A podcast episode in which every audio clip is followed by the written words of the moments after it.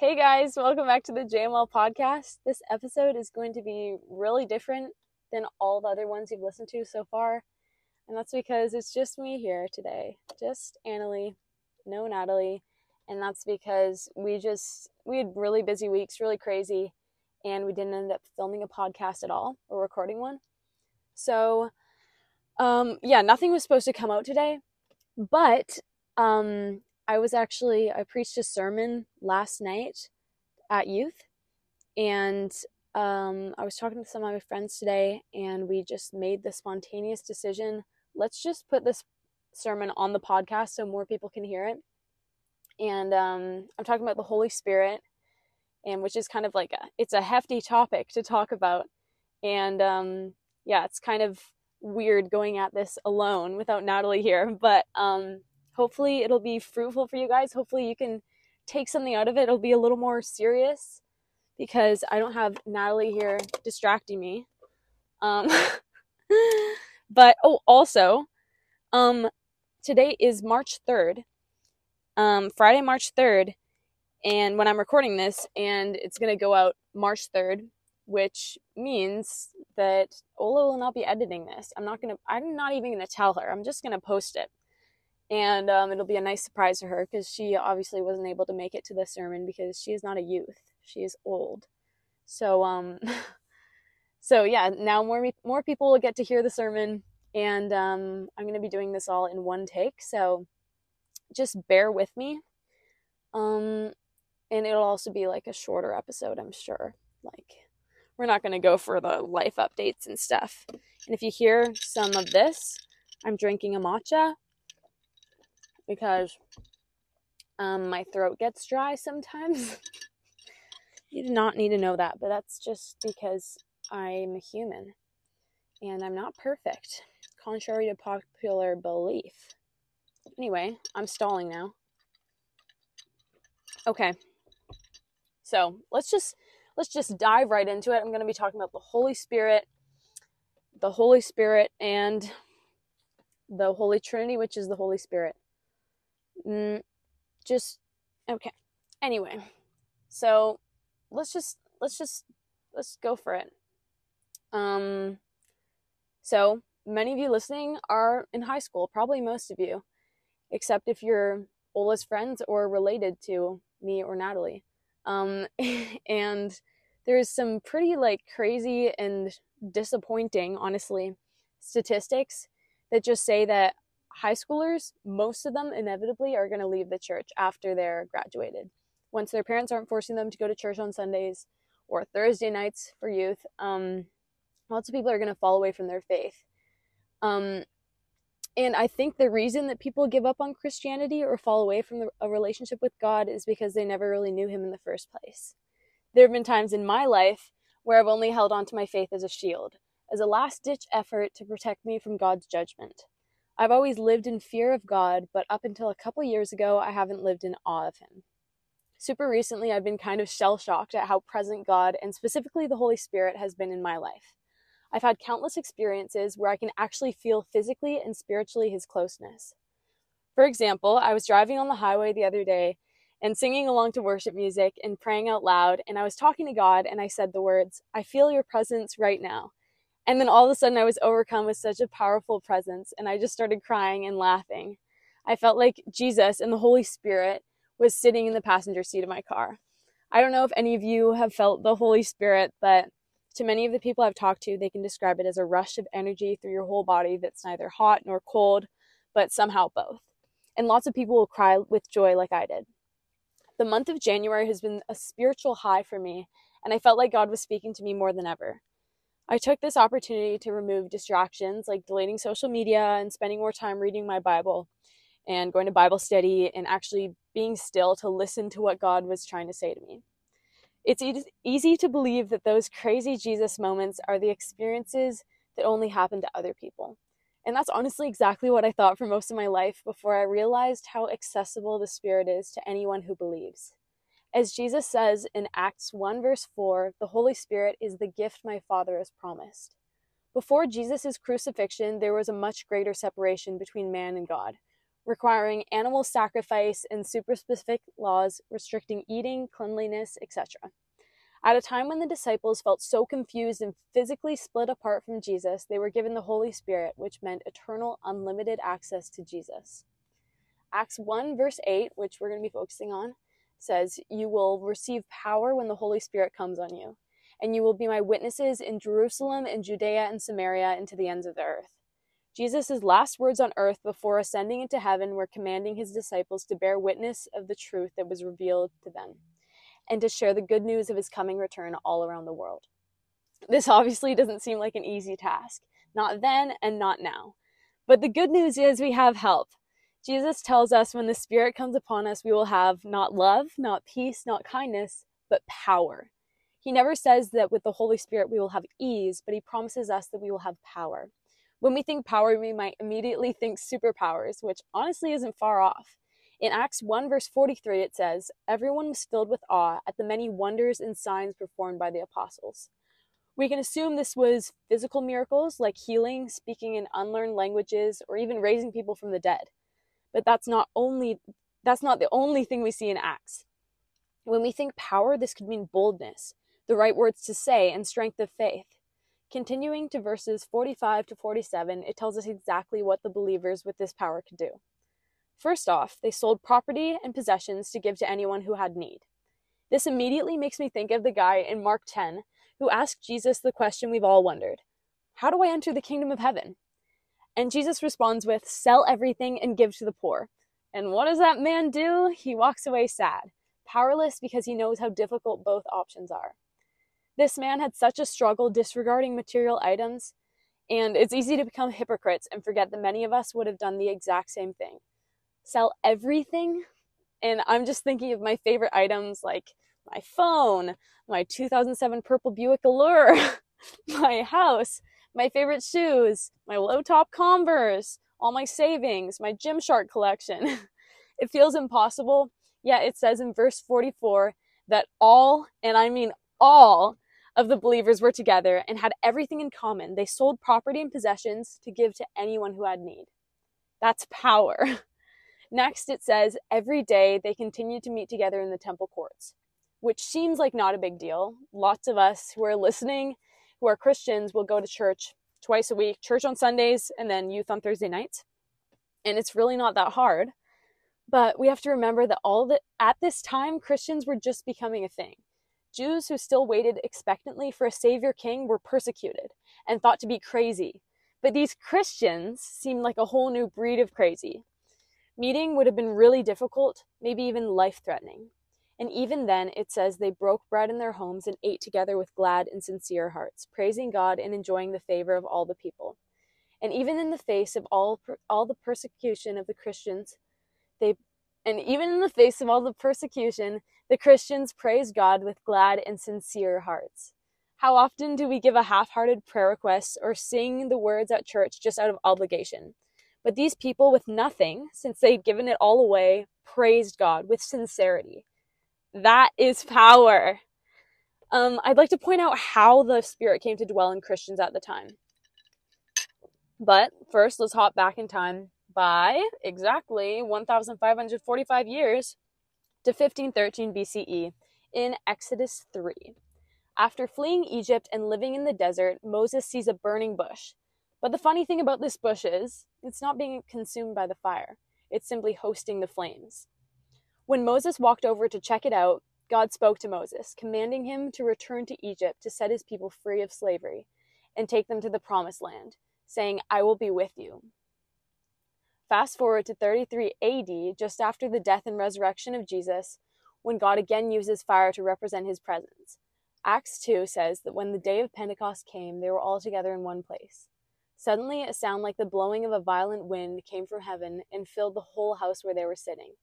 They saw what seemed to be tongues of fire that separated and came down to rest on each of them. All of them were filled with the Holy Spirit and began to speak in other tongues as the Spirit enabled them. And just like in Moses' experience, this holy fire did not burn or scald the heads of the disciples, but rather was hosted by them like they were the bushes in the desert. We see that the gift of God's presence that was shown only to Moses in the Old Testament is now being separated and distributed distributed freely amongst believers, so that we all might have spiritual intimacy and closeness with God. In Acts 1, verse 5, Jesus says, John baptized with water, but in a few days you will be baptized with the Holy Spirit. Now we know that the Holy Spirit came to the disciples in the form of fire. The difference between water and fire is huge, especially considering being fully immersed and baptized in it. A baptism is the washing away of a person's past sins, a death of their former self, and a rebirth of character in God's likeness. If all that can be done with water that merely cleanses the surface, how much deeper can fire cleanse? To me, it seems like God is painting a picture again of his power and might, and of how fragile we are in comparison. I think of metal that can't be bent by human hands, melted all the way down to liquid in the presence of fire, and then sculpted into something new. It's clear to me when reading these passage- passages that we cannot change the hardened hearts of people around us to turn them to God without the help of the Holy Spirit within us. Now, obviously, we want this. We want to be at a place in our faith where we can feel the Holy Spirit so tangibly within us that life doesn't affect us in the same way. Fortunately for us, Peter explains just how we can receive the, this gift from God. In Acts 2, verse 38, Peter says, Repent and be baptized, every one of you, in the name of Jesus Christ for the forgiveness of your sins, and you will receive this gift of the Holy Spirit. This promise is for you and your children and for all those who are far off, for all whom the Lord our God will call. And if you think you're too far gone to repent or to change your lifestyle, it's important we don't ignore who Peter is speaking to. The group of people to whom Peter spoke were the same people who three days earlier had cheered for Jesus' crucifixion and mocked him as he suffered. As they heard Peter's words, it said they were cut to the heart, and they vulnerably asked, Well, what should we do? It is the same for them then as it is for us now. Repent and be baptized, not for the eliminating of our sins, but for the forgiveness of our sins. Not to win the prize of the Holy Spirit through good works, but to receive the gift of the Holy Spirit through grace. This is not an empty word, this is a promise. And all throughout the Bible, God is known to keep his promises. For you and your children, and also those so far off that it looks like they have no hope. For example, shortly after the Great Commission, a man named Saul begins to persecute the growing Christian church. Acts 8, verse 3 says, But Saul began to destroy the church. Going from house to house, he dragged off both men and women and put them in prison. Romans 8 says, for if you live according to the flesh, which Saul was obviously doing, you will die. But if by the Spirit you put to death the misdeeds of your body, you will live. It is also written, The mind governed by the, by the flesh is death, but the mind governed by the Spirit is life and peace. Which is made all the more prevalent since Saul, later known as the Apostle Paul, literally wrote the book of Romans later in his life. So even to Paul, God's grace prevails, and later on in Ephesians 3, verse 7, Paul says, I became a servant of this gospel by the gift of God's grace given to me through the working of his power. And we know that that power of which Paul spoke of was the Holy Spirit. So Paul was able to put to death his past sin in order to live alive and at peace with the guidance of the Holy Spirit. Continuing on in Romans 8, it says, For those who are led by the Spirit of God are the children of God. The Spirit you received does not make you slaves so that you live in fear again Rather, the Spirit you received brought about your adoption to sonship, and by him we cry, Abba, Father. The Spirit himself ta- testifies with our spirit that we are God's children. Now, if we are children, then we are heirs, heirs of God and co heirs with Christ, if indeed we share in his sufferings, so that we may also share in his glory. Now, Paul is writing this in a time when being adopted into a Roman family would have been the greatest privilege. So we can imagine how much more of a privilege it would be to, ado- to be adopted into God's family named sons and daughters of God, and not just living under his care, but becoming his heirs. It says we share in his sufferings in order that we may also share in his glory. To me, this is such a great illustration of family. It's so true that if one member of the family is suffering, we all do. I think of the times when someone gets sick in my household and we all inevitably get sick because we're so close to each other. And if growing up, if my brother got a perfect report card, we all by extension got to go to the old spaghetti factory for dinner. And I think of the time when my dad had a heart attack and the whole family was affected. It's the same with being in God's family. Jesus suffered on earth, and in living in Jesus suffered on earth, and in living in his likeness, we are going to suffer. Christians' lives aren't supposed to be easy. I've been praying lately to be uncomfortable with the world around me and to work harder to serve others like Jesus did. Paul says in Philippians 1, verse 29, For it has been granted to you on behalf of Christ not only to believe, but to suffer for him. We live in a world with no tolerance for God. But again, Jesus' last words on earth were the Great Commission You will receive power when the Holy Spirit comes on you, and you will be my witnesses in Jerusalem and in all Judea and Samaria and to the ends of the earth. And then, as most of us can recall, Jesus ascends up into the clouds. And the disciples just stand there looking up at the sky. And then suddenly angels appear and say to them, Why do you stand there looking at the sky? This same Jesus who has been taken from you into heaven will come back the same way you have seen him go into heaven. This is a great reminder to us not to be stagnant in our faith. What would have happened had the disciples just continued standing there believing in Jesus, but never going out and fulfilling his commands?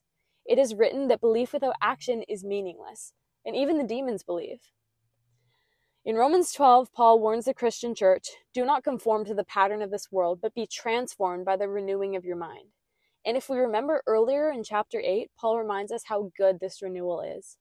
He says, The mind governed by the Spirit is life and peace. So obviously, we want this gift from God, but how do we go about being transformed? Think about yourself as a person, how you've changed your hair, your clothes, your language, your habits, your humor, and who were you surrounded by during each of those phases? The classic saying by Jim Rohn, you are the average of the five people you spend the most time with. That's actually so true, and it applies to our relationship with God. The more time we spend in His presence, actively seeking Him and taking moments to be still and listen, is going to change us. And maybe now you're wondering, how is it going to change us? Well, most of you probably know, and you can probably say it along with me in your head. The fruit of the Spirit is love, joy, peace, patience, kindness, um, goodness, faithfulness, gentleness, and self control. Sorry, I tripped up there. Um, who doesn't want to be the embodiment of all those good things? Joy, a deep contentment that surpasses happiness. Peace, even in the midst of the worst circumstances. Patience, giving people the benefit of the doubt. Kindness, putting others first. Goodness, living a life reflecting God's character. Faithfulness, keeping our word and holding fast even in doubt. Gentleness, giving them grace because Jesus died for them and self control, denying yourself in order to obey God.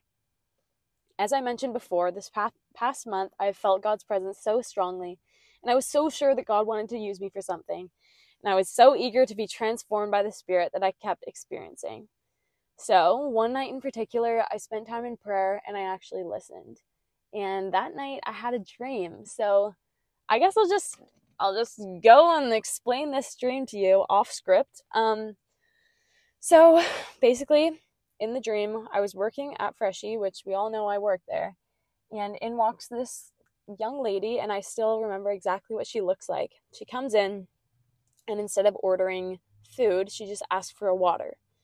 And instead of going to grab her water, I say, You don't need water, you need the living water. And um, I just start, I feel like the Holy Spirit come upon me. I just start preaching to her. I start telling her about Jesus, about um, that chapter in John, the woman at the well, the living water. I don't know if you know that story, but there's a woman. She's had like five husbands. She's like a sinner, but aren't we all? She's get drawing water from the well, and Jesus comes up to her and explains that in believing in Him, you'll never thirst again. In taking living water from Jesus, you'll never need anything else. Um, so yeah, that's basically what I was telling her in my dream and I woke up and I was like, wow, that was Jesus speaking to me. And the next day, I go into work. Um, I'm working with Taryn. I don't know if I've talked about her before. She's awesome. Um, but we were discussing it, and we are like, okay, this this girl's gonna come in tonight. The exact girl, like the description that I had in my head. And we were like waiting for her. We even went as far as to write the verse, um, John four, I think, the chapter of um, the woman at the well, on a cup and then I was like gonna fill up the cup with water and give it to her because I fully believed that she was gonna come in. And long story short, she did not come in. And I was just like, I wrestled with God that week after. I was like, like, what am I supposed to do? I'm, I know that you, that I knew that God wanted me to do something and I knew that He wanted me to evangelize. But I just, I thought that that dream was like a specific action that I was supposed to take and it was just kind of disheartening realizing that that's i don't know nothing happened with that and so the next um, sunday at our bible study um, I bring up the dream and we talk about it. And we come to the conclusion that maybe God doesn't want me to wait for that specific woman. Maybe He just wants me to evangelize at Freshii in general and at work. So, with that in mind, the very next day I go into work and lo and behold, in walks a girl. And she does not fit the description of the girl in my dream at all. But nevertheless, she comes in and I just like have this feeling I'm like, I recognize her from somewhere, but I didn't know where. And I'm usually like at Freshii, I'm like minimum friendly. Like I'll say, Hi, how are you? And then ask what they want. But I'm not like, you know, asking questions about their life. But I like, I tell her, I'm like, Hey, do I know you from somewhere? And we like go back and forth trying to figure it out. And eventually we come to the conclusion that she was the barista at um, the place that we've been going to Bible study every week. And then, so I was at um, her like coffee shop um, the day before for Bible study, and then she came into Freshii the next night, which was just kind of like a funny little work swap.